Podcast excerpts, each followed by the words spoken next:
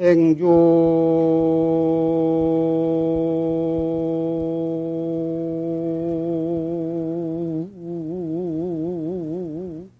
교화와 일체 저요 자기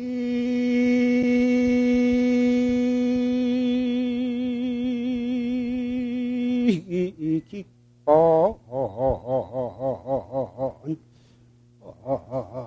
일체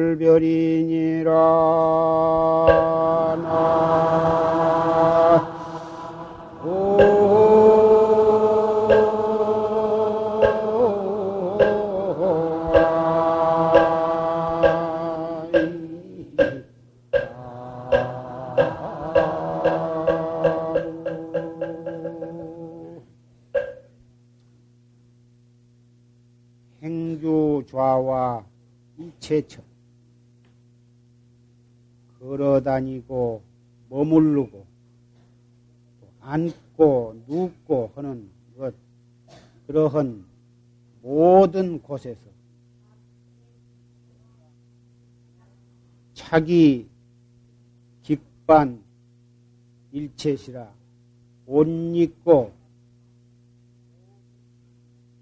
밥 먹고 하는 모든 때라.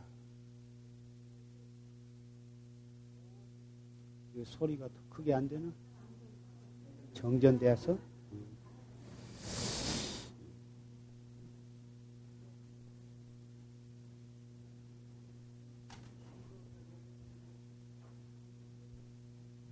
군금욕식 평상돈된 그대가 지금 평상 도리를 알고자 할진된 북두 남성 위불보열이니라 북두 칠성과 남두 칠성이 남두의 성이 그 위치가 다르지 않느니라.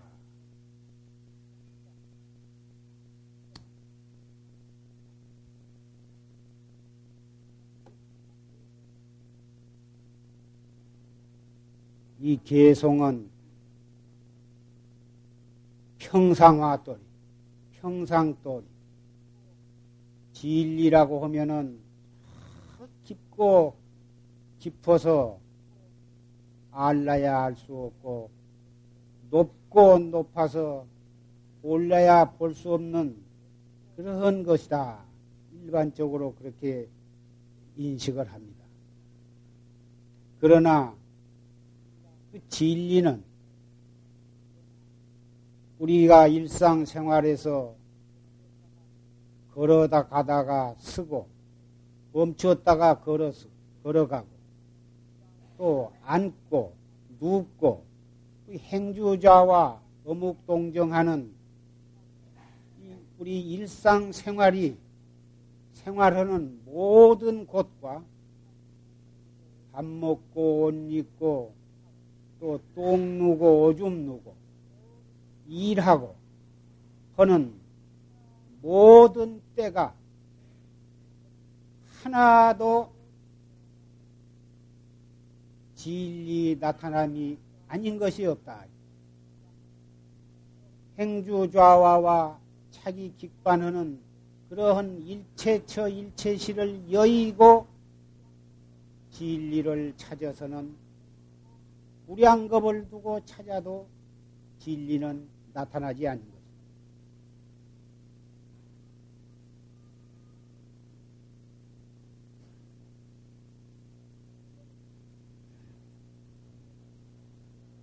오늘 정묘년 6월 첫째 일요 법회를 맞이해서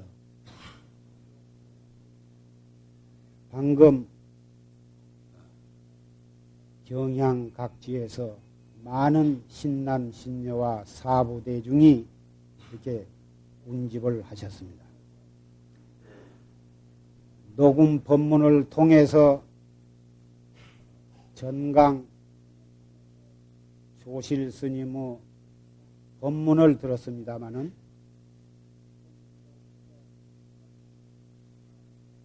부처님으로부터 오늘까지 3천년을 내려오면서 등등 상속해서 부처님 정법이 전해 내려왔습니다. 2조에 와서 2조 마렵에 와서 이 불법이 이 참선법이 잠시 침체했다고 전해 내려옵니다. 그러다가 100여 년 전에 경허 성우 선사께서 출연을 하셔가지고 처음에 동학사 강원에서 경을 배우시고 어떻게 참 분회가 명석하시고 또 일심불란하게 공부를 하셨던지 일찌감치 그 전강을 받아가지고 대강사가 되어서 천하의 학인을 딱 가르치셨습니다. 그러다가 사람이 눈 한 번 깜박할 사이에 무서운 전염병에 무대기로 죽어가는 광경을 보시고 경을 아무리 종행으로 맥힘이 없이 알고 설한다 하더라도 이것이 생사해탈이 아니다. 확철대오가 아니다. 한 것을 깨달으시고서 확인을 다 흩어버리고 해가지고 용맹정진을 하셨어요. 그래서 이 확철대오를 하셔가지고 침체한 한국의 선풍을 크게 진작을 하셔서 경어 근신님 밑에 망공 스님, 해월 스님,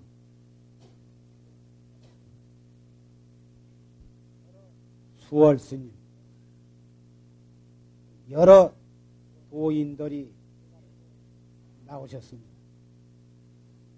그래가지고 한국의 선풍이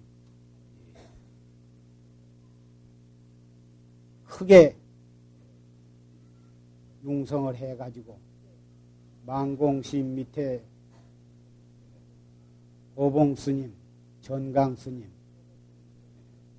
보월 스님, 또 여러 도인들이 나오셔서 오늘날 한국의 이 활구 참선법이 이렇게 전해 내려오고 도처에 선방이 있어서 많은 운수 납자들이 정진을 해서 부처님으로부터 내려오는 그 정법이 오늘날 한국에 이렇게 전통에 내려온 것은 오직 경어 스님께서 대강사로 발심을 해가지고 확철대오 해서 선풍을 진작한 그 공덕이라고 말할 수가 있는 것입니다.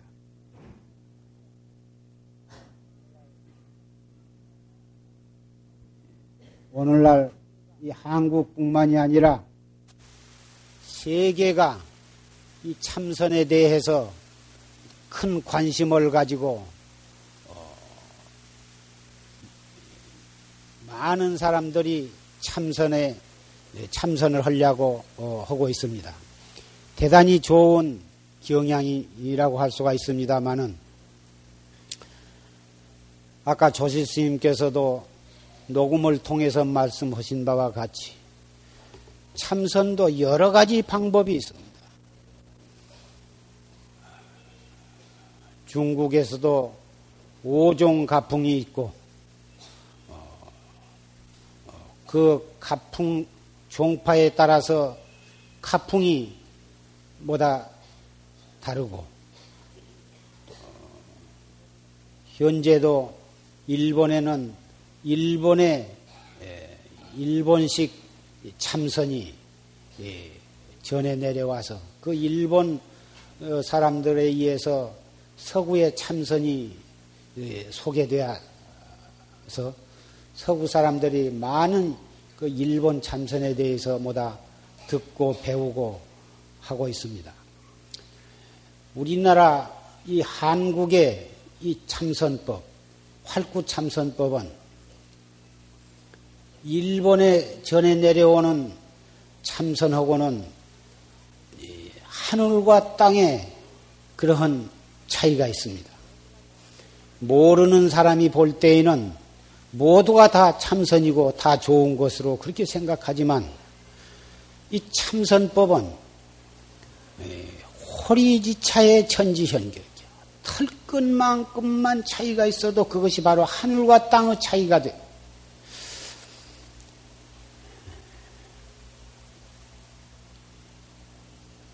일본에 전해 내려오는 참선은 한말로 말해서 의리선입니다. 공안을 의리로, 의리로 따져서 이렇게 공부를 해 나가는 것입니다. 그래가지고 한 화두를 받아가지고 며칠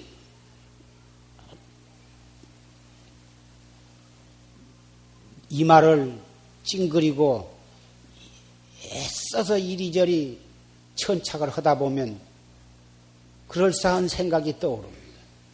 그래가지고 그 조실 스님한테 가서 그, 그 자기 본발을 말하면 옳다. 그리고 또 다른 공안을 또 줍니다. 또 새로 공안을 하나 화두를 타가지고 또 며칠간 끙끙 앓으면서 그래가지고 뭐라고 그럴싸한 답을 하면 안 맞으면 안 맞다. 또 다시 더 해라. 또 며칠 애써서 가서 또 뭐라고 대답하면 되었다. 또 다른 화두를 하고. 그래서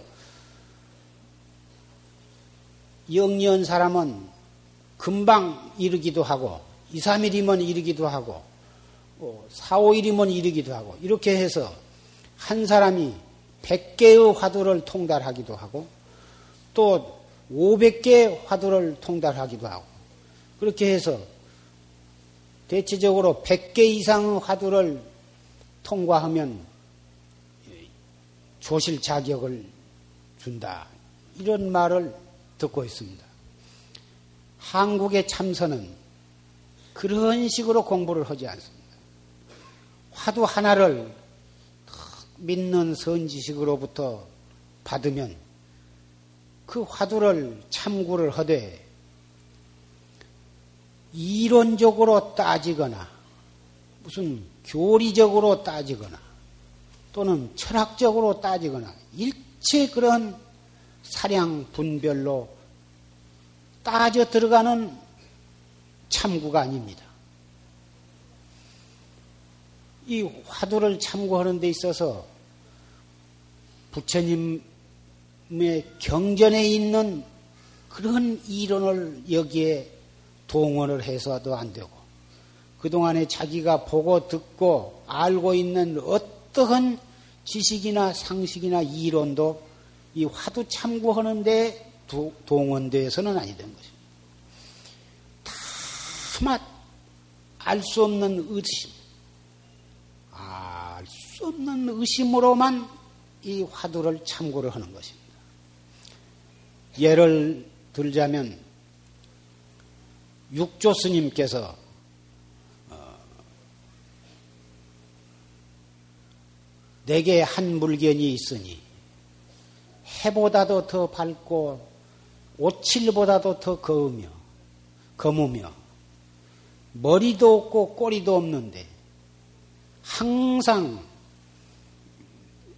우리 일상생활 속에 소소영령하되 그 속에서 그놈을 찾아보면 알 수가 없으니 이놈은 이름도 없고 모양도 없어. 그러니 태관적 이것이 무슨 물견이냐 하고 대중에게 물었습니다. 말하자면 시삼마, 이 먹고 화두와 마찬가지입니다. 이 먹고 화두가 바로 이 육조 스님의 이 신마물이냐, 무슨 물견이 이렇게 왔느냐, 그렇게 물으신 이 공안과 같은 것입니다. 그렇게 육조심이 물으니까 그때 하택 신회라고 하는 제자가 대답하기를 모든 부처님의 근원이며 이 하택 저 신회의 불성입니다. 이렇게 대답했습니다. 이 소소영령한 한 물견, 이름도 없고 모양도 없고 일찍이 생겨난 때도 없고 없어진 때도 없으며 해보다도 더 밝고 오칠보다도 더 검고 머리도 없고 꽁무니도 없으니 태관저 이게 무슨 물개이냐 모든 부처님의 근원이며 신회의 불성입니다. 아, 그럴싸히 대답을 하지 않았습니까? 이론적으로 말할 때 뭐 틀렸다고 하겠습니까? 그건 맞는 말이지. 육조 스님께서 크게 꾸지람을 하시기를 내가 내동 말하기를 이름도 없고 모양도 없다고 그런데 너는 어찌 모든 부처님의 본원이니 신의 불성이니 하고 왜 이름을 붙이는 거? 너는 나중에 애써서 공부를 해가지고 일가를 이룬다 해도 너는 어, 어, 얼자가 되고 지혜종사밖에는 못 되겠구나. 지혜종사라 하는 것은 어, 이론으로 불교를 공부하는 강사 같은 거. 참으로 자기의 본성을 깨달아서 견성 성불한 것이 아니고 부처님께서 설하신 경전만을 학문적으로 연구하고 하는 이론적으로 연구하고 교리적으로 연구하는 그러한 지혜종사밖에는 못 되겠구나. 이렇게 예, 평을 하셨습니다. 얼마 있다가 남학 회항이라고 하는 수자가 왔습니다. 육조 스님께서 물으시기를 신마물이 임말해요. 무슨 물건이 이렇게 왔는고 하고 물으셨습니다. 아, 남학회왕이 무슨 물건이 이렇게 왔느냐 하고 물으신 데 대해서 망지소조요. 뭐라고 대답을 할 수가 없어. 꽉 맥힌 채 물러나와 가지고 8년 만에서 확철대오를 했습니다. 그래 8년 동안 무슨 물견 무슨 물견 도저히 꽉 맥혀서 입을 벌릴 수가 없어. 그러한 그 꽉 맥혀서 알 수 없는 그 의심으로 그 의단으로 8년 만에서 확철대오를 했어. 그래가지고 육조 스님의 법을 이어받았습니다. 한국의 활구 참선은 바로 이 육조 스님과 남학 회양선사와 사이에서 어, 전해진 이 법이 바로 활구참선 참선법이고 이것이 조사선인 것입니다.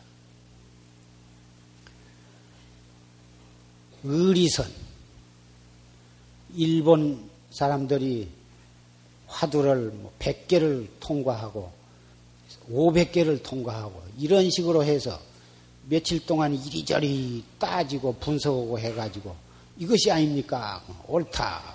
또 하고 1700공안을 다 통과한다 하더라도 이것은 조사선이 아니고 활구참선이 아니고 이것은 정법이 아닌 것입니다. 100개를 통과해봤자 중생심으로 따져서 아는 것이지 이것은 참다운 깨달음이 아닌 것입니다. 우리가 무슨 지식을 얻기 위해서 참선을 한 것도 아니고 무슨 화두를 몇 개 통과했는가 많이 통과했다고 해서 무슨 명예를 얻기 위해서 참선을 한 것도 아니. 바에는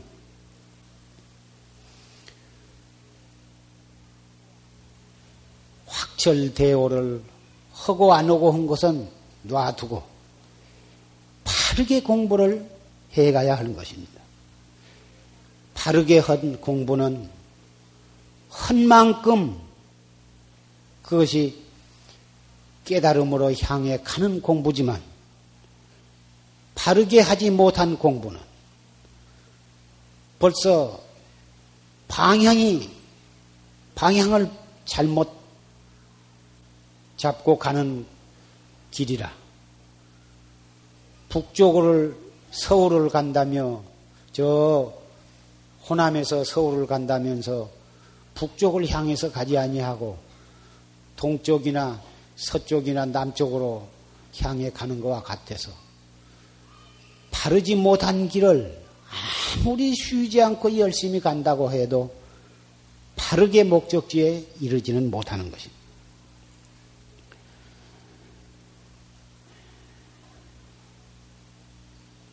부처님 말씀에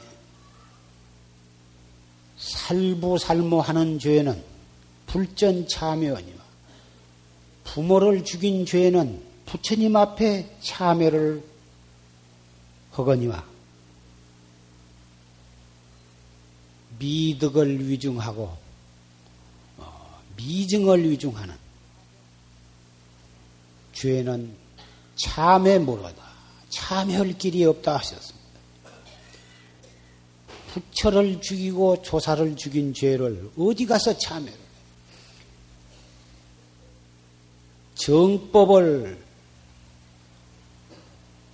설하고 또 그 정법에 의지해서 수행을 해 나가는 것이 우리가 살아가는 길입니다. 활구선이 아닌 의리선, 사구선. 이 의리선을 의리로 이론으로 어, 이렇게 따져서 들어가고 더듬어 들어가고 알아 들어가고 분석에 들어가는 이런 의리선은 이것을 사구선이라 죽은 구의 참선이다. 죽은 참선이다. 이렇게 말을 하기도 하는데 왜 조사선은 활구선이라 그러고 열애선은 의리선은 사구선이라 하냐 하면 아까 남학회양 선사가 하는 그런 참선, 알 수 없는, 꽉 맥혀서 알 수 없는 의단으로 공부를 해 나가면 우선 답답하기가 말로 할 수가 없고 아무 재미도 없고 그렇지만 그렇게 알 수 없는 어, 의단으로 그렇게 공부를 해 나가면 마침내는 툭 터져서 확철대오를 할 수가 있습니다. 그러나 이론으로 따져서 교리적으로 따지고 철학적으로 따지고 분석하고 또는 종합하고 이래가지고 알아들어가는 그런 의리선은 이것을 사구선이라 그러는데 해 갈수록 점점 어, 중생의 생사 생사심 생사심을 더욱 치성하게 만드는 결과밖에는 안 되는 것입니다. 생사심을 조장을 시키고 어, 치성하게 만들면 결국은 생사윤회의 어, 구렁탱이로 빠지는 것은 너무나 당연한 일일 것입니다. 이 의리선을 의리선으로 참선을 하면 그것이 이미 바르지 못한 수행이기 때문에 바른 깨달음이 있을 수가 없고 어떠한 그 나름대로 의리선도 열심히 하다 보면 무엇인가 스스로 느낀 바가 있고 어, 그 어떤 경계가 나타날 것입니다. 그러나 그것은 어디까지나 바른 깨달음이 아니야. 바른 깨달음이 아닌 것을 스스로 어, 그것이 바른 깨달음인 줄 착각을 하고 많은 사람에게 자기가 자기 나름대로 알고 있는 그런 어, 삿된 참선을 지도하고 또 그런 삿된 참선을 배워가지고 그 사람이 또 그런 삿된 수행을 해가지고 또 삿된 어떤 어, 것을 깨달아 가지고 그걸 또 다른 사람에게 그렇게 전하고 해서 영영 부처님의 정법은 어, 다이 믿는 사람이 없고 실천하는 사람이 없어지고 삿된 참선만 하는 사람이 이 세상에 가득 차게 되면 그것이 바로 불법이 정법이 멸망한 때가 되는 것입니다. 무슨 다른 종교나 어떠한 어, 국법으로 불법이 멸망되지는 않습니다. 아무리 탄압을 하고 아무리 파괴를 한다 하더라도 겉으로 나타난 어떠한 그런 것은 탄압을 할 수가 있고 어, 그 파괴를 할 수가 있겠지만 사찰이라든지 또는 어, 뭐 불상이라든지 경전이라든지 그런 음, 상이 있는 그런 것들은 파괴할 수가 있겠지만 정법은 그것으로서 멸망이 되지 않습니다. 정법은 우리 불교를 믿는 사람들이 불제자들이 우리 불법을 삿되게 믿고 삿되게 행할 때에 정법은 멸망하게 되는 것입니다. 지금 옛날에 부처님 제세 시에 그 사위국 사위국의 그 파사익 왕이라고 하는 왕이 있었습니다. 그 왕은 참, 어, 그 부인을 얻었는데 그 만리 부인이라 한 그 왕후를 얻었습니다. 그 어, 만리 부인은 원래 부처님의 고국이신 그 가비라 왕국의 그 마남이라고 하는 분이 있었는데 그분의 그 종의 아들입니다. 그 부처님 나라는 가비라 왕국이라 해서 나라가 조그만하고 파사이 왕은 있는 그 사유국은 대단히 인도에서도 어, 참 큰 나라고 그렇습니다. 그래서 그 가비라 왕국의 그 공주를 그, 그 자기 그 왕후로 어, 달라고 요청을 했습니다. 그런데 가비라 왕국은 어, 나라는 적지만은 그 양반의 나라고 또 이 사유국은 워낙 크고 했지만 가비라 왕국에서 볼 때에는 나라만 크고 뭐다 그래서 그러기는 하되 참 양반의 나라가 아니다. 그렇게 생각을 했던지 어, 공주를 왕비로 달라고 하니까 차마 공비를 공주를 줄 수가 없으니까 그 궁녀 종을 종 가운데에 잘 생기고 비슷한 사람을 골라서 공주로 어, 속여가지고 그 시집을 보냈습니다. 그런데 그, 그, 그 시집간 그가 누구냐면 바로 그 만리 부인인데 그 만리 부인은 평소에 항상 마음속으로 자기는 신분이 종이, 종이지만 왕비가 한 번 되었으면 하고 항시 마음속으로 축원을 하고 기도를 하고 어, 서원을 세웠습니다. 그래가지고 어, 그러면서 어, 참 이 마음으로 부처님을 믿고 어, 그러면서 그렇게 이제 이 왕비가 되기를 소원을 하다가 결국은 이 그 왕비로 이상스럽게 그 참 공주 대신 자기가 왕비로 시집을 가게 되었습니다. 우리가 무엇이고 일심으로 마음속으로 어, 참 기도를 하고 서원을 세우고 원을 세우면 반드시 우리 누구라도 어, 그렇게 이루어질 수가 있는 것입니다. 우리의 마음은 그러한 참 불가사의한 그러한 참 위실력이 있어서 지극정성으로 기구하고 축원을 하고 빌면 그렇게 이루어질 수가 있는 도리가 있는 것입니다. 그래서 어, 기왕이면 바르고 좋은 원을 세워야 합니다마는 그래서 그 만리 부인이 파사이광한테 시집을 가가지고 아들을 낳는데 참 그 아들 이름이 유리태자입니다.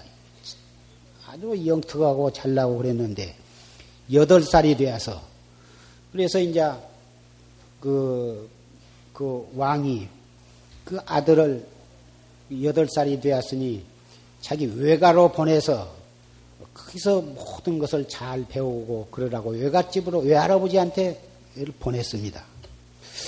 그러면 그래서 어, 그 안돼 그 외가댁에서 그 외손자가 왔으니 이 그걸 참 잘 가리켜야겠는데 예, 활 쏘는 법도 가리키고 말 타는 법도 가리키고 모든 학문도 가리키고 그런데 혼자만 가리키기보단 기왕이면 500명의 그 고관 대작이라든지 양반의 집 아들들 뽑아가지고 같이 공부를 시키면 참 좋겠다. 그렇게 생각을 내가지고 큰 수련 도장을 하나를 지었습니다. 그래가지고 맨 처음에 부처님을 모셔다가 설법을 먼저 듣고 그리고 나서 이제 활 쏘는 법과 그 밖에 모든 이제 그 공부를 시키리라 해가지고 새로 집을 짓고 이제 500명 동자들과 함께 이렇게 해서 했는데 그 유리태자는 자기로 인해서 그렇게 참 어, 외할아버지께서 그렇게 참 500명의 동자를 모다 모아가지고 같이 공부하게 하고 새로 집을 짓고 하니까 너무너무 기뻐서 그 자기가 주인공이 되, 되, 되어가지고 가지고는 거기서 막 너무너무 기뻐서 그냥 활발하게 거동을 하고 막 그냥 자기가 일인자가 되어가지고 그러니까 그 사람 거기에 모인 동자들이 예, 수군덕 수군덕 그러면서 종놈의 자식이 까분다고 아 이렇게 욕을 했습니다. 아 그러니까 그 애가 그 말을 듣고서 깜짝 놀랐습니다. 그래가지고 그 내용을 갖다가 잘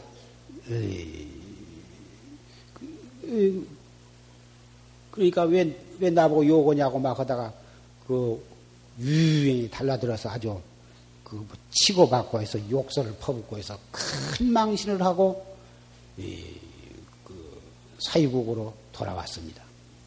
그때 에, 그 같이 모시고 간 바람은 하나가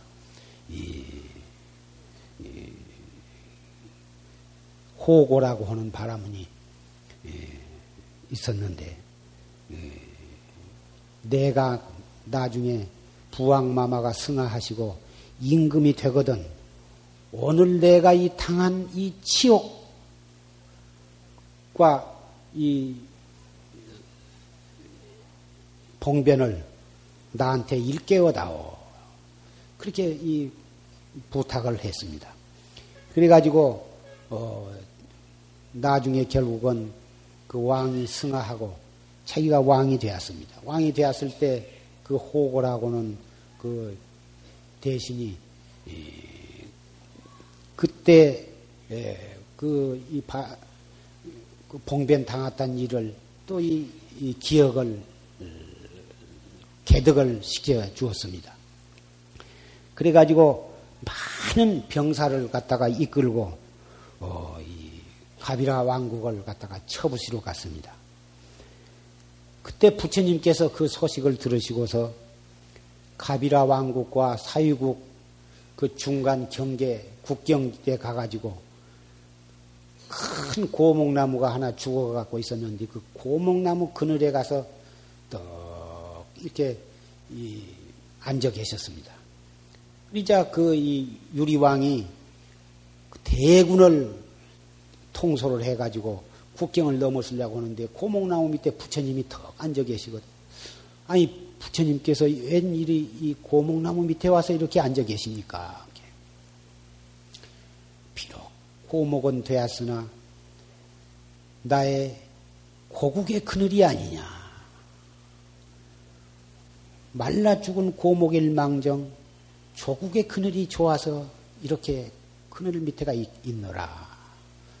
아, 그 말씀을 듣고서 유리왕이 회군을 했습니다. 군사를 몰고 다시 돌아갔습니다.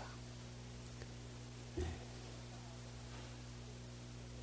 얼마 있다가 또 이 호고라고는 대신이 또 유리왕을 충동이를 쳐가지고 먼저는 부처님 때문에 못했지만은 아 어찌 그 참 치욕을 당하고서도 그냥 그 가비라 왕국을 그냥 둘 수가 있겠습니까? 또 충동이를 치니까 대군을 몰아가지고 또 쳐들어갔습니다.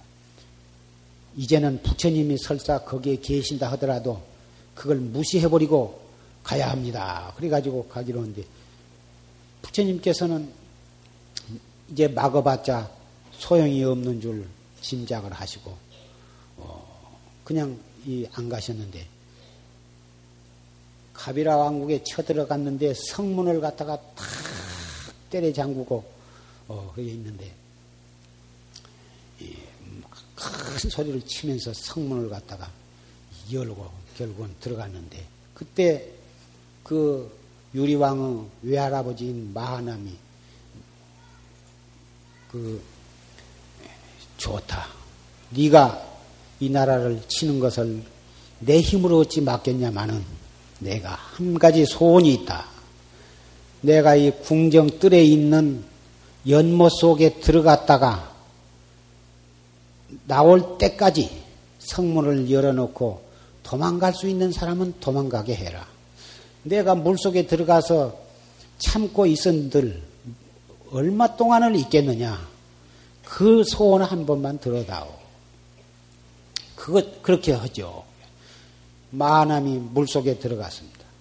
암 그래가지고 도망갈 사람은 도망가라 해가지고 사람들이 동서남북 사문을 다 열어놓고 도망가라 그러는데 서로 압을 다퉈서 도망가는데 벌집 건드려 놓은 것처럼 와하이 쏟아져 나가는데 남문으로 나갔던 사람이 계속 도망가지를 않고 동문으로 도로 들어오고 북문으로 나갔던 사람은 서문으로 들어오고 서문으로 나갔던 사람은 남문으로 들어오고 아, 계속 줄다름 지쳐서 도망가면 다 살아갈 텐데 어쩐 셈인지 다시 다른 문으로 들어오고 들어왔다가 나가고 나 해가지고는 별로 많이 도망가지를 못했습니다. 야, 이것이 바로 이 과거에 업이 있어서 결국은 죽을 수밖에는 없구나. 그러니까 한참 있어도 연못에 연못 속에 들어갔던 그 어, 마하남이 나오질 않습니다. 사람을 시켜서 연못 속에 들어가서 보라니까 머리를 그 연못 속에 있는 나무 둥글에다가 칭칭 틀어 감고서 그래서 죽어가고 있었습니다. 그 마하남은 자기 한 몸을 죽여서 많은 사람들을 피난을 시키기 위해서 그런 참 희생적인 방편을 썼는데 결국은 별로 많이 도망가지를 못하고 모두 다 이참이 경전에는 참 9,990만 명이다 이렇게 표현이 되어 있습니다만은 그 사람들을 모두 다 잡아서 땅에다가 묻고 땅 흙으로 다 덮어서 폭에서 다 묶어서 많은 코끼리를 동원을 해가지고는 밟아서 어, 그걸 다 죽였는데 거기서 흐르는 피가 냇물을 이루었다고 기록이 되어 있습니다. 예, 그때에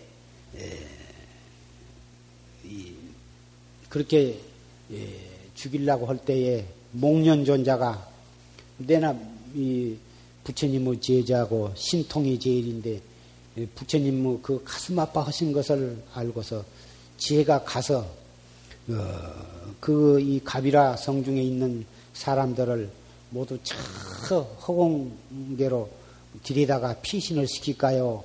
여쭤봤습니다. 네가 그렇게 할 수 있을 것 같으냐? 글쎄요, 참 어렵겠습니다만 한번 해보고 싶습니다.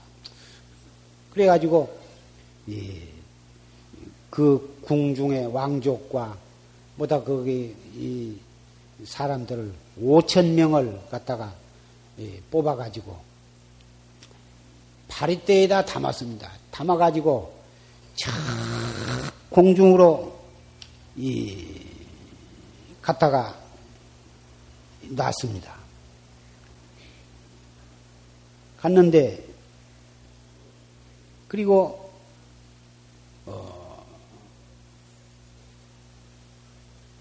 그 가비라 왕겜 다 사람들을 죽이고 다 이제 가버렸는데 그때 목련존자가 그 허공중에 올라가 가지고 5천 명 피난시킨 그걸 보니까 파리대 안에 다 고스란히 예, 그 죽어가지고 있었던 것입니다. 그것도 어, 예, 그 전생의 과보로 죽게 된 그런 경우는 억지로 어떤 신통술로 그것을 억지로 어, 그것을 살릴 수가 없다고 하는 것도 알 수가 있습니다. 예, 그 살상이 난 뒤에 부처님과 부처님께서는 여러 비구 제자들을 거느리고서 그 현장에를 가셨습니다. 당신은 고국이고 당신은 뭐다 친척이고 사촌들이고 뭐다 그래서 안 가볼 수가 없죠. 그래서 제자를 거느리고 또 가서 보시니까 참 그 비참하기가 말로 할 수가 없어. 내가 그 전에 여기에 와서 설법을 해가지고 예, 참 수천만 중을 갖다가 득독해 했는데 오늘은 이렇게 참 비참한 현장이 되고 말았구나. 내가 이제부터 다시는 이 땅에 발을 디디지 아니하리라. 그렇게 말씀을 하셨습니다. 그러나 이 유리왕과 저 여기 와서 이렇게 참 참혹한 어, 행동을 한 저 군사들은 오래 살지를 못할 것이다. 지금부터 7일 후에는 한 사람도 살아남지 못하고 다 멸종을 하고 말 것이다. 하고 부처님께서 예언을 하셨습니다. 유리왕이 부처님이 그렇게 말씀하셨던 말을 듣고서 너무너무 공포에 떨고 그래가지고 이그 군사를 이끌고 어 강변에 가가지고 거기서 풍악을 제피면서 춤을 추고 노래를 부르면서 가만히 있자니 두렵기만 하고 그러니까 강변에 가가지고는 날을 새서 술을 마시면서 춤을 추고 노래를 부면서 그렇게 지냈습니다. 그래가지고 궁중을 돌아오지 않고 거기서 그렇게 지새는데 갑자기 밤중에 비구름이 일어가지고 폭풍이 불어서 아주 큰 폭우가 쏟아져 가지고는 강변이 넘쳐서 왕과 그 병사들이 수십만 명이 다 큰 물에 져서 다 떠내려 가지고 한 사람도 살아남지를 못했습니다. 그리고 그 사이국의 궁전에는 벼락을 쳐가지고 하늘에서 불덩어리가 쏟아져서 벼락을 쳐가지고는 삽시간에 불이 타서 죄가 다 되어버린 것입니다.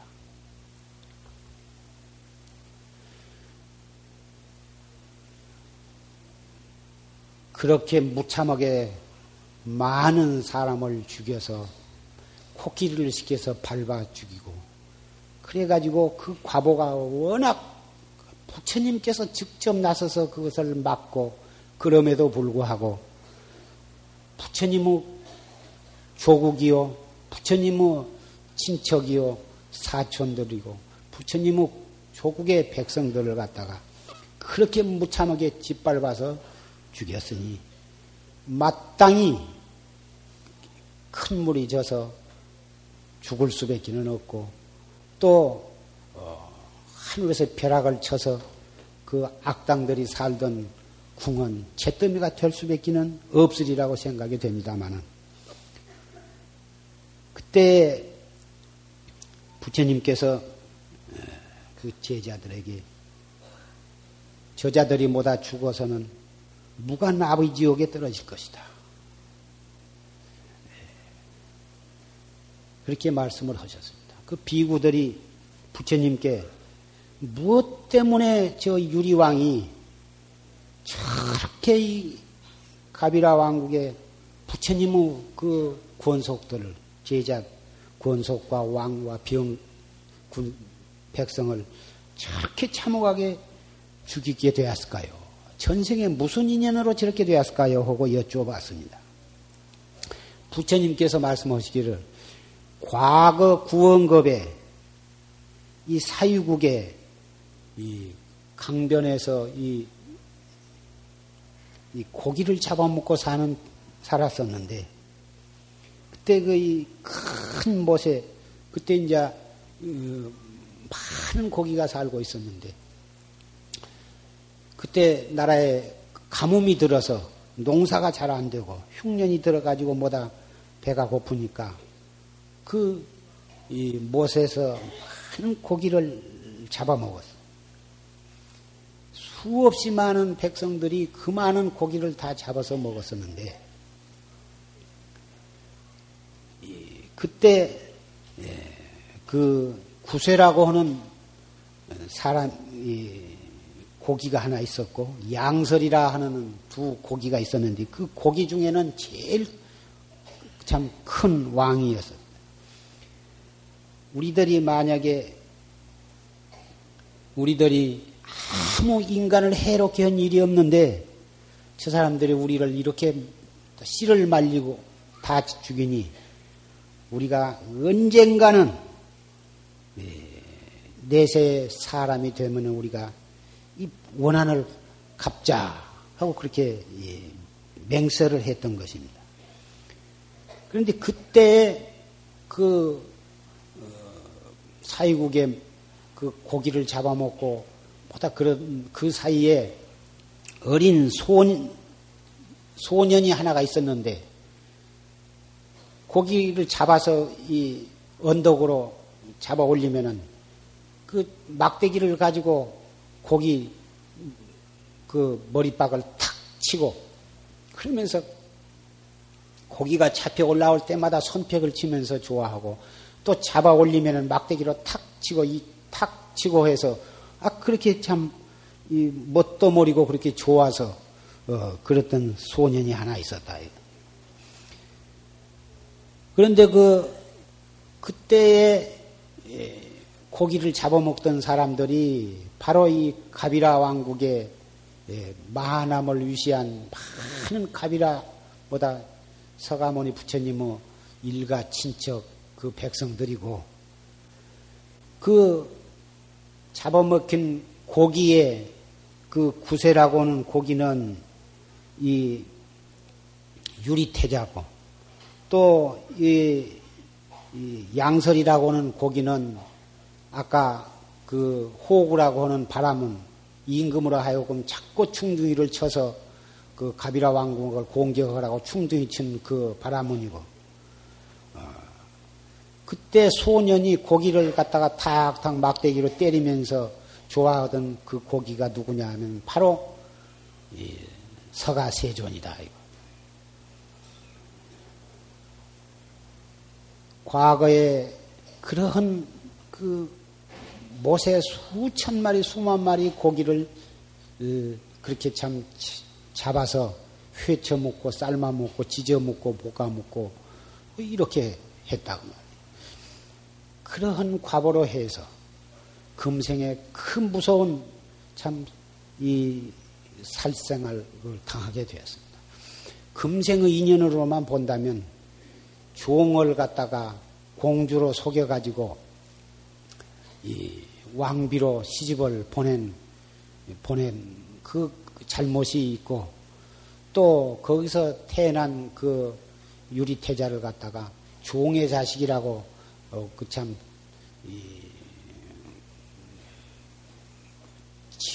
놀려대고 뭐다 그러한 원인을 찾을 수가 있지만 설사 그리키로서니 자기 외조부 사실은 뭐 종의 자식이니까 외조부라고 할 수도 없고 또 그 입장에서 보면은 그런 자기를 갖다가 일국의 태자요 태자를 갖다가 종의 자식이라고 그렇게 놀린 그, 그 말을 듣고 그만큼 참 분이 날 수도 있겠지만 그렇기로서니 그렇게까지 무참하게 살생을 하고 어, 그럴 수는 없어.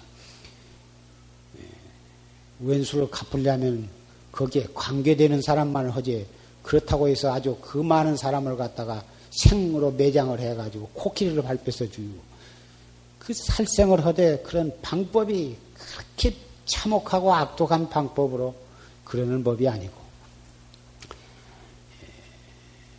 우리가 인생을 살아다 보면은 남한테 왼수를 본의 아니게 짓기도 하고 또 본의 아니게 또 보복을 하는 경우도 있을 수가 있습니다만은 부처님께서는 절대로 보복을 하지 말라고 하셨습니다. 예, 보복으로서 이 정말 깨끗하게 일이 처리가 되는 것이 아니고 보복을 하면 그쪽에서는 다시 또 보복을 하고 이쪽에서 또 보복을 하고 해서 생을 거듭하면서 점점 원결은 더 짚어지게 되는 거죠. 그래가지고 오늘날 이 세계가 이렇게 서로 이 사상이 다르고 이념이 다르고 또 이 이해관계가 다르면 서로 참 수단과 방법을 가리지 아니하고 이참 싸우는데 그렇게 싸워가지고 자기 나라가 행복해질 수도 없는 거고 싸워가지고 이 온 세계가 평화롭게 될 수는 없는 것입니다.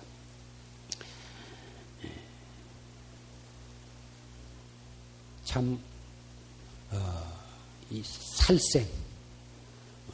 어, 예수교에서는 모든 동물은 사람으로 하여금 잡아먹으라고 그렇게 하나님이 만들어 놨으니까 소고 돼지고 닥친 동물은 잡아먹어야 옳다고 그런 말들을 합니다만은 그래서 그런 얘기를 그 예, 하면서 어 그래서 그러면 사람 지금은 사람 몸뚱이에 이나 벼룩이 없어졌지만 참 해방 직후 굉장히 이가 참 많고 이 없는 사람이 없고.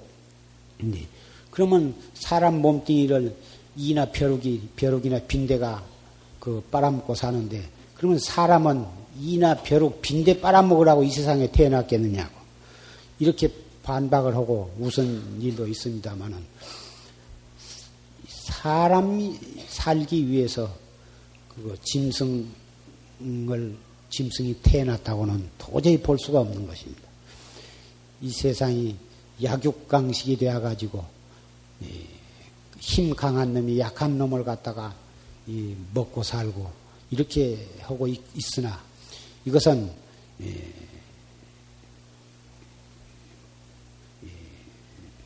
떳떳한 마땅히 그렇게 되라고 누가 만들어 놨다고 이렇게 생각할 수는 없는 것입니다. 서로 도우면서 살 수 있는 세계가 되어야 하리라고 생각이 됩니다. 이런 그 미물의 그 고기를 잡아먹은 그 과보로도 그렇게 참 무참한 과보를 받게 되거든. 하물며 사람이 사람을 죽여가지고 그 무서운 과보를 어떻게 면할 길이 있겠습니까? 사람을 죽인 죄도 어, 그렇게 무섭거든. 하물며 부처를 죽이고 조사를 죽이는 정법을 멸망하게 하는 죄는 또한 무엇에다가 비유를 할 수가 있겠습니까? 사법을 믿고 바른 정법을 믿고 실천하지 아니하면 먼저 자기가 자기를 죽이는 것이 되는 것이고 그런 삿된 법을 남에게 가리키면 많은 사람을 죽이게 되는 것입니다. 정법을 믿고 정법을 실천을 해서 바른 깨달음을 얻어야 영원한 생사해탈을 할 수가 있는 것입니다.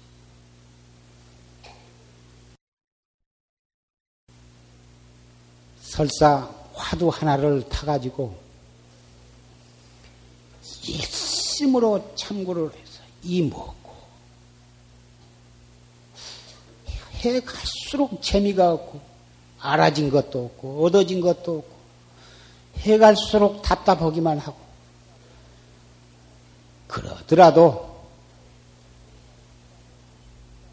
올바른 방법으로 참을성 있게 끈기 있게 공부를 해가야 하는 것입니다. 본래 우리는 부처님이었습니다.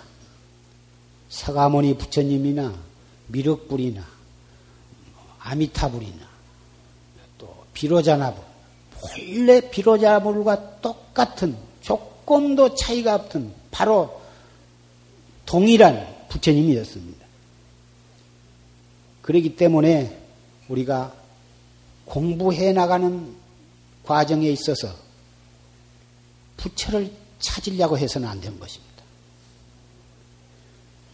자신이 부처이기 때문에 절대로 부처를 찾아서는 안 돼. 그리고 그 부처님으로부터서 나오는 번외 망상 이것이 딴 것이 아니야. 그것이 바로 깨달음에서 나오는 작용이기 때문에 그 번외 망상을 버리려고 해서는 안 돼. 다만 우리가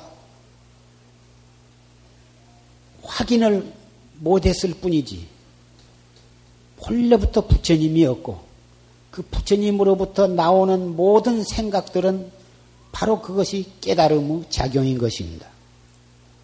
그래서 이 공부해 나간 사람은 철저히 믿기를 자기가 부처님이라고 하는 것을 철저히 믿어야 하는 거죠. 부처님이라고 하는 것을 철저히 믿는다면 자기도 도를 견성 성불을 할수 있는 자신만만한 그런 긍지를 가져야 하는 것이고 자기가 부처님이기 때문에 부처를 찾으려고 하고 빨리 깨달으려고 하는 그런 생각을 잠시도 일으켜서는 아니 된 것입니다. 또 끊임없이 생각이 일어났다 꺼졌다 일어났다 꺼졌다 하지만 물론 그 번외다 망상이다 그렇게 말을 할 수가 있죠. 그러나 그것을 버리려고 하는 생각을 내서는 안 돼요. 버리려고 한다고 버려지지도 않고 버리려고 하는 그 생각이 또한 하나의 망상으로 어, 일어난 것이기 때문에 버리려고 해서는 안 돼요.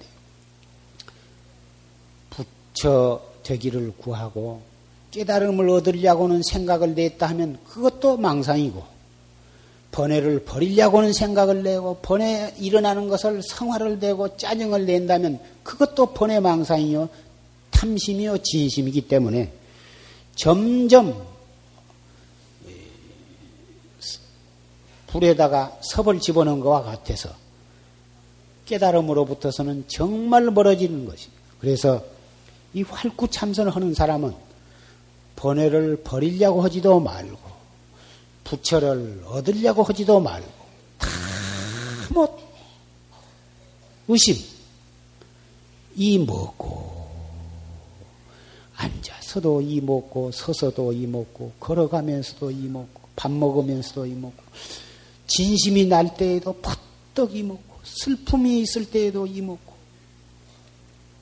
괴로움이 있을 때에도 이 먹고 넘어져도 이먹고 두집어져도 이먹고 사업이 잘 돼야도 이먹고 사업이 실패해도 이먹고 일체처 일체시에서 그 화두 하나로서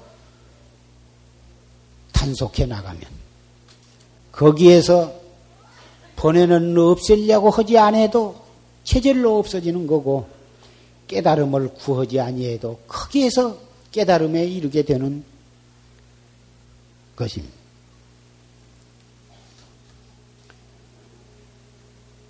우주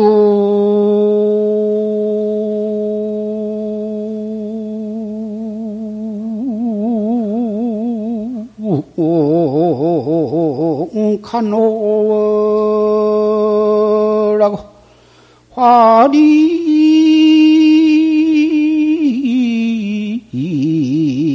급청량이니라. 나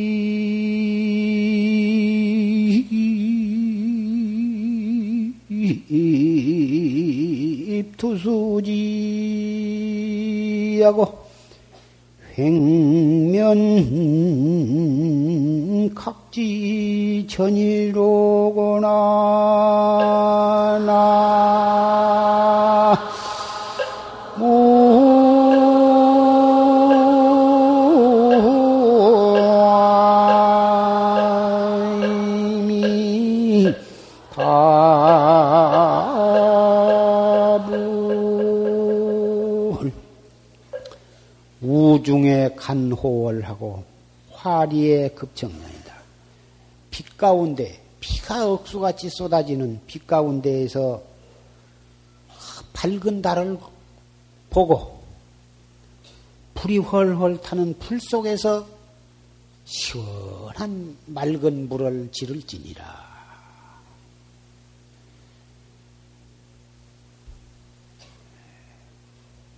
밝은 달은 비가 안 올 때 볼 수가 있고 맑은 물은 맑은 샘에서 퍼야지 어떻게 비가 억수같이 쏟아지는 구름 덮인 하늘에서 그 밝은 달을 찾으며 헐헐 타는 불 속에서 어떻게 맑은 물을 길러낼 수가 있을까?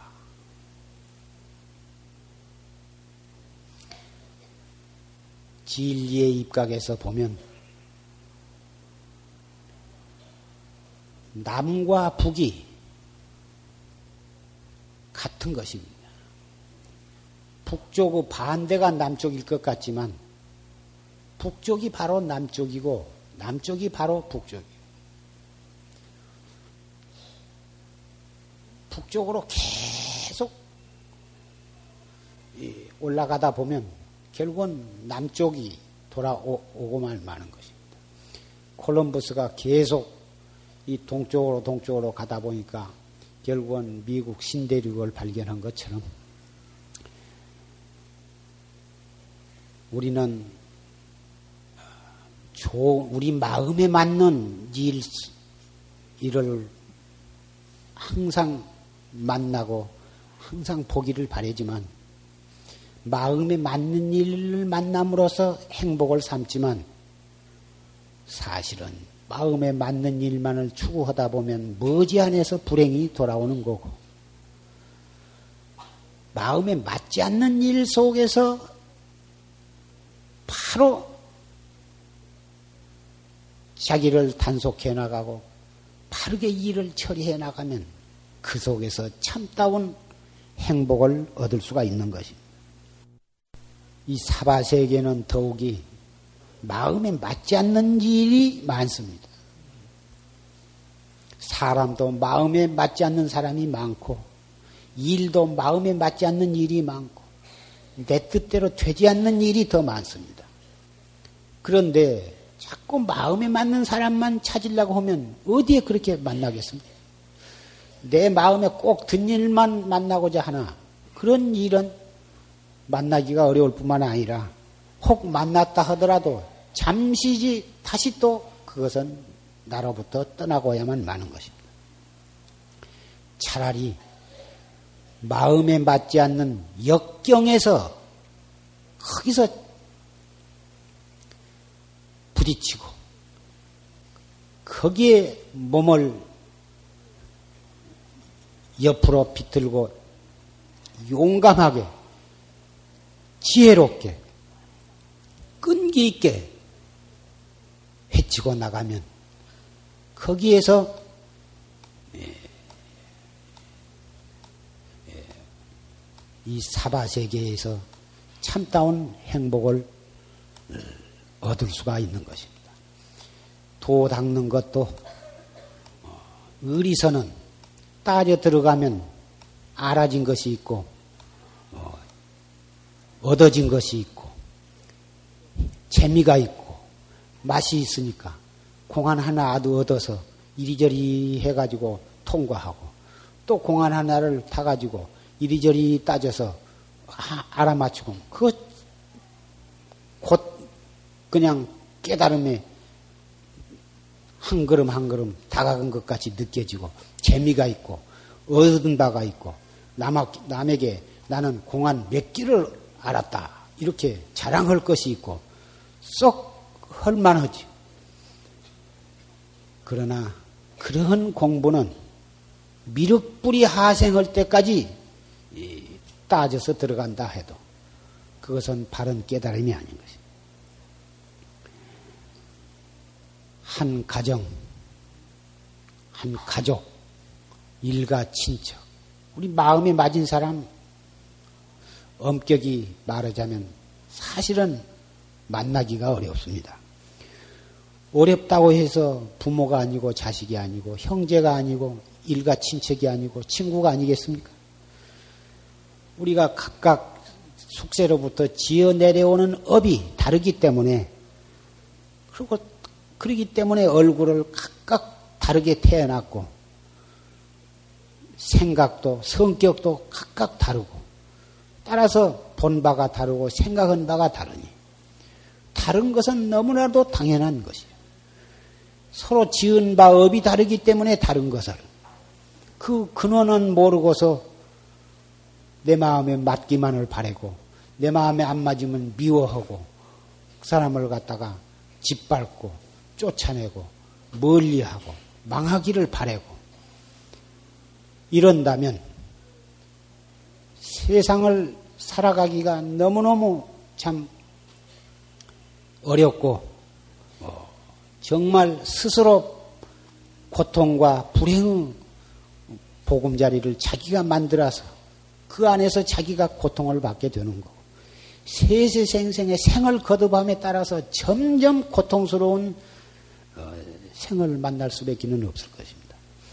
오늘 이 유리태자가 아, 그렇게 많은 살생을 하고 전생에 살생을 당했다고 해서 원한심을 품고 그렇게 해가지고 살생을 해서 무슨 좋은 꼴을 자기는 봅니까? 물에 빠져서 몰살을 당하고 불이 나서 제 궁실이 다 타버리고 그래가지고 이, 이 전생에 우물 못 속에서 어, 사람들로부터서 잡아먹히더니 금생에 다시 와서 보복을 하고서 자기도 다시 멸망을 했습니다. 내생에 다시 원한심을 품고 또 보복을 해야 되겠습니까? 우리는 부처님을 믿는 우리는 세세생생에 보복하는 마음을 갖지 않고 설사 상대방이 나를 고의적으로 또는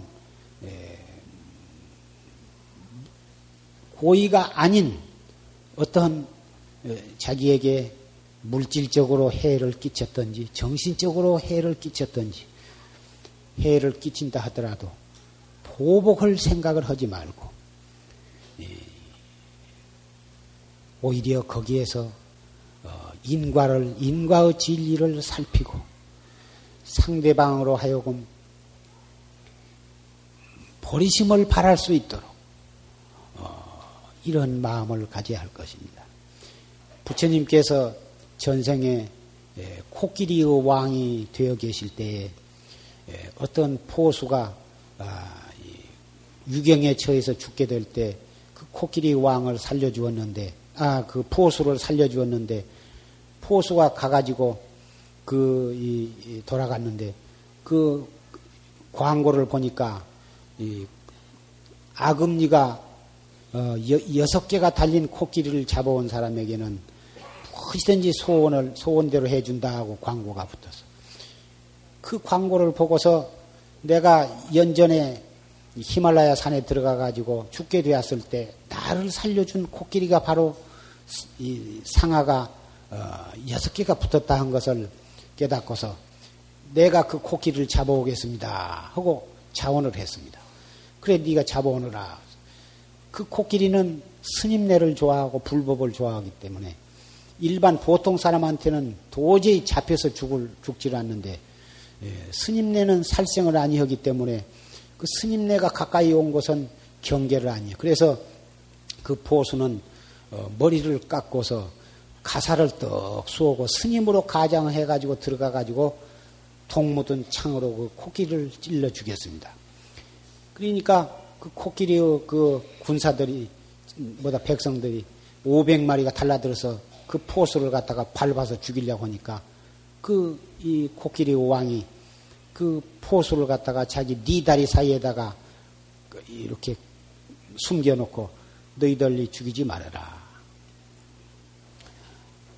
이, 이 포수는 나를 내가 저를 살려준 그 생명의 은혜를 갖다가 어, 이렇게 나를 독 묻은 창으로 죽이, 쑤셔서 나를 죽이니 나는 이 포수에게 어떻게 이 보복을 할 것인가? 너희들 식으로 이렇게 밟아서 죽이면 내 생에 또 이런 이 보복을 당할 것이니 내가 이 다음 생에 도를 성취해서 성불을 하게 되면은 저 코끼리는 나의 여섯 개의 이 악음리를 뽑아가기 위해서 나를 죽였지만 내 생에 내가 성불을 하게 되면 이 포수로 포수의 여섯 이 도둑놈을 이 삼독과 육적의 마음을 내가 뽑아주리라. 이렇게 선언을 하고서 내 악, 악음니 여섯 개를 어서 뽑아다가 너의 임금님에 바쳐서 영광을 누릴지니라. 이렇게 예, 선언을 하고서 그 코끼리는 어, 쓰러져 죽은 것입니다. 부처님은 과거 전생에 생생을 두고 그런 식으로 해서 수행을 쌓고 또 새 몸을 받아서 또 그렇게 수행을 쌓고 해가지고 어, 마침내는 30 이상과 80종을 갖추시고 어, 3명과 6통을 얻어서 어, 성불을 하신 것입니다. 우리 부처님을 믿는 제자는 부처님의 그러한 그 높고 거룩한 뜻을 본받아서 부처님과 같이 다른 실천을 하기가 어렵다 하더라도 보복하는 마음, 내가 조금 손해를 보고 피해를 입었다 하더라도 보복할 마음을 갖지 말자. 이런 마음을 우리는 굳게 마음에 새기고 그렇게 가족을 상대하고 어, 친구를 상대하고 이웃을 상대하고 그렇게 하면서 수행을 한다면 우리도 반드시 부처님과 같이 될 때가 오리라고 생각을 합니다. 예, 이, 이 법회가 끝난 다음에 예, 불명을 타고 또 화두를 타고 오계를 받는 법요식이 있습니다. 그리고 오늘은 이 어린이 법회 회원들이 그 전에는 반야심경을 외우는, 외우고 또 천수경을 외우는 그런 독경 대회를 열어서 차르는 사람을 뽑아서 상을 주고 했습니다만은 이번에는 어, 부처님의 그 교리가 담겨 있는 동안을 구현을 해가지고 어, 그래서 거기서 뽑힌 어,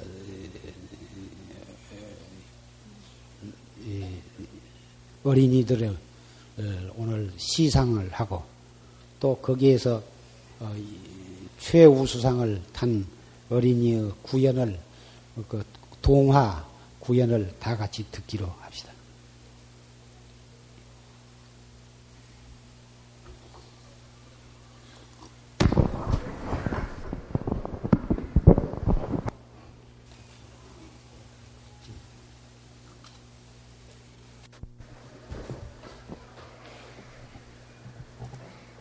제가 여러분께 해드릴 이야기는 전라북도 김제군 용진면 효정리에서 내려오는 금산사에 얽힌 이야기입니다. 옛날 한 노총각이 홀 어머니를 모시고 살았어요. 그런데 그 어머니는 오랫동안 병석에 누워 계셨어요. 총각은 병에 좋다는 약은 무엇이든지 구해 어머니께 드렸으나 그 병은 효과가 없었어요. 겨울, 어느 추운 겨울 어느 날 어머니께서는 갑자기 잉어고기가 먹고 싶다고 하였어요. 항상 굶기만 하시던 어머니께서 이, 무엇이 잡수시고 싶다는 말을 하셨으니 총각은 얼마나 좋겠어요. 그런데 이렇게 추운 겨울날 잉어가 있겠어요?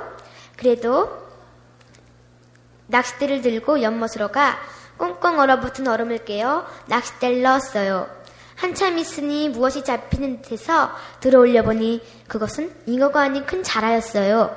총각은 그것이라도 어머니께 드려야지 하는 생각으로 가져갔는데 어머니께서는 그것은 드시지 않았어요. 그래서 총각은 그것을 큰 물항아리에다 넣어두고 다시 잉어를 잡으러 나왔어요. 밤새도록 잉어를 잡으랬지만 잉어는 잡히지 않고 나름 점점 밝아졌어요. 어머니께 아침밥을 지어드리려는 생각으로 집으로 들어왔어요. 그런데 이게 웬일일까요? 부엌에는 밥상이 차려져 있었어요. 그것도 잉어로 끓인 고깃국도 있었고요. 어머니께서는 아침밥을 맛있게 드셨어요. 총각은 누구에게 감사를 드려야 할지 몰랐어요. 누가 차려놓은 밥상인지 몰랐기 때문이지요. 이렇게 3일이 지난 후 총각은 궁금해졌어요. 그래서 누가 그러는지 보기로 하였어요. 낚시질을 하러 나가는 척 하다가 부엌 문틈으로 살며시 보았어요. 그랬더니 자라를 넣어둔 물항아리에서 아름다운 처녀가 나와 밥을 하는 것이었어요. 총각은 그 처녀를 붙들었어요. 마침내는 그 처녀와 결혼도 하게 되었어요. 아내의 간호로 어머니의 병환은 다 나았어요. 행복하게 하루하루를 지내던 어느 날 아내는 갑자기 총각에게 부탁이 있다고 하였어요. 그 부탁은 열 달만 밖에 나갔다 오는 것이었어요. 총각은 예쁜 아내의 부탁을 들어주기로 하고 짐을 싸 밖으로 나갔어요. 겨우 10일을 돌아다니다가 도저히 참지 못해 아내의 얼굴이라도 잠깐 보려고 집으로 들어왔어요. 그랬더니 총각은 깜짝 놀랐어요. 방 안에서는 끔찍스러운 광경이 일어났어요.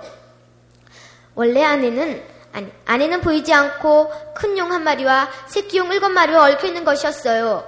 원래 아내는 용궁에 살던 용왕의 딸이었대요.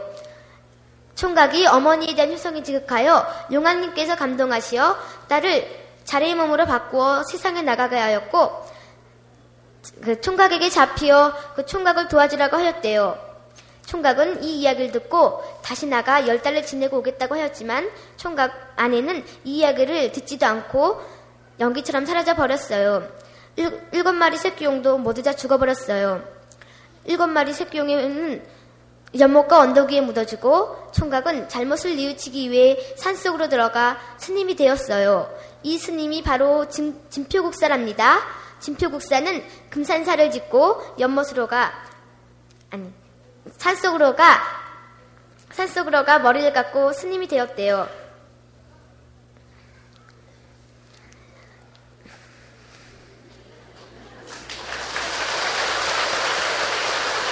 아직도 현재도 지금도 지금도 전라북도 전라북도 효정리에 가면 일곱 마리 새끼용의 무덤이 있고 그 마을을 효자가 난 마을이라 하여 효정리라고 부르고 있답니다.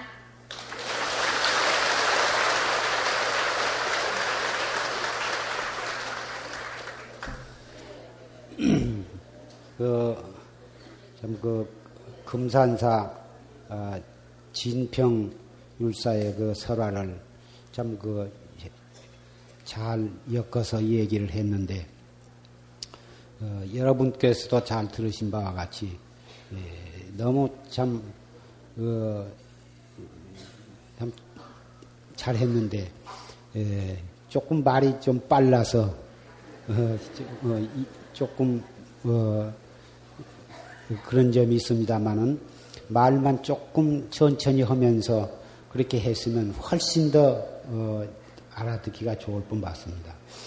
이렇게 어렸을 때부터서 그런 불교의 에, 인과설이라든지 불교의 진리가 담겨 있는 그또 그런 그 동화를 그 책을 읽고 또 그것을 어, 그 구현을 해서 다른 사람들에게 들려주고 어, 이렇게 하면 어, 자기도 공부가 되고 다른 사람들에게도 좋은 부처님의 말씀을 전달할 수가 있어서 참 뜻이 깊은 일이고 어, 차츰차츰 나이가 들어가면서도 계속해서 해나가다면 나중에 훌륭한 포교사가 될 수도 있으리라고 생각을 합니다. 그런 의미에서 오늘 어, 1등, 2등, 3등 모다 입상한 분들이 다 모두 잘하리라고 생각하고 어, 다 들어가시면 참 좋겠는데 시간 관계상 예, 한 사람 말을 듣고 생략하기로 하고 다음 기회가 있으면 또 들을 수가 있으리라고 생각이 듭니다.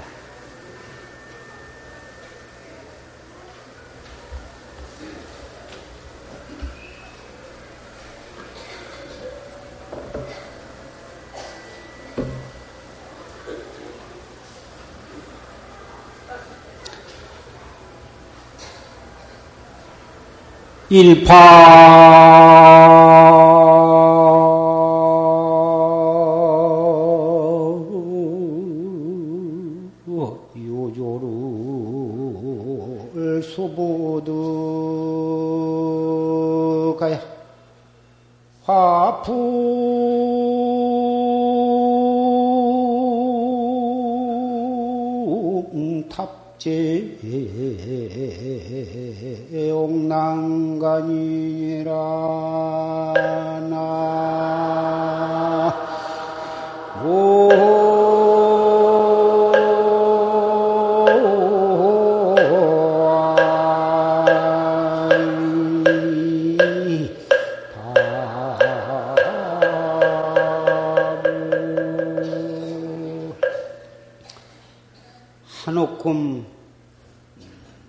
버들가지를 휘어잡지 못해서 바람과 함께 옥난간에 메어드느라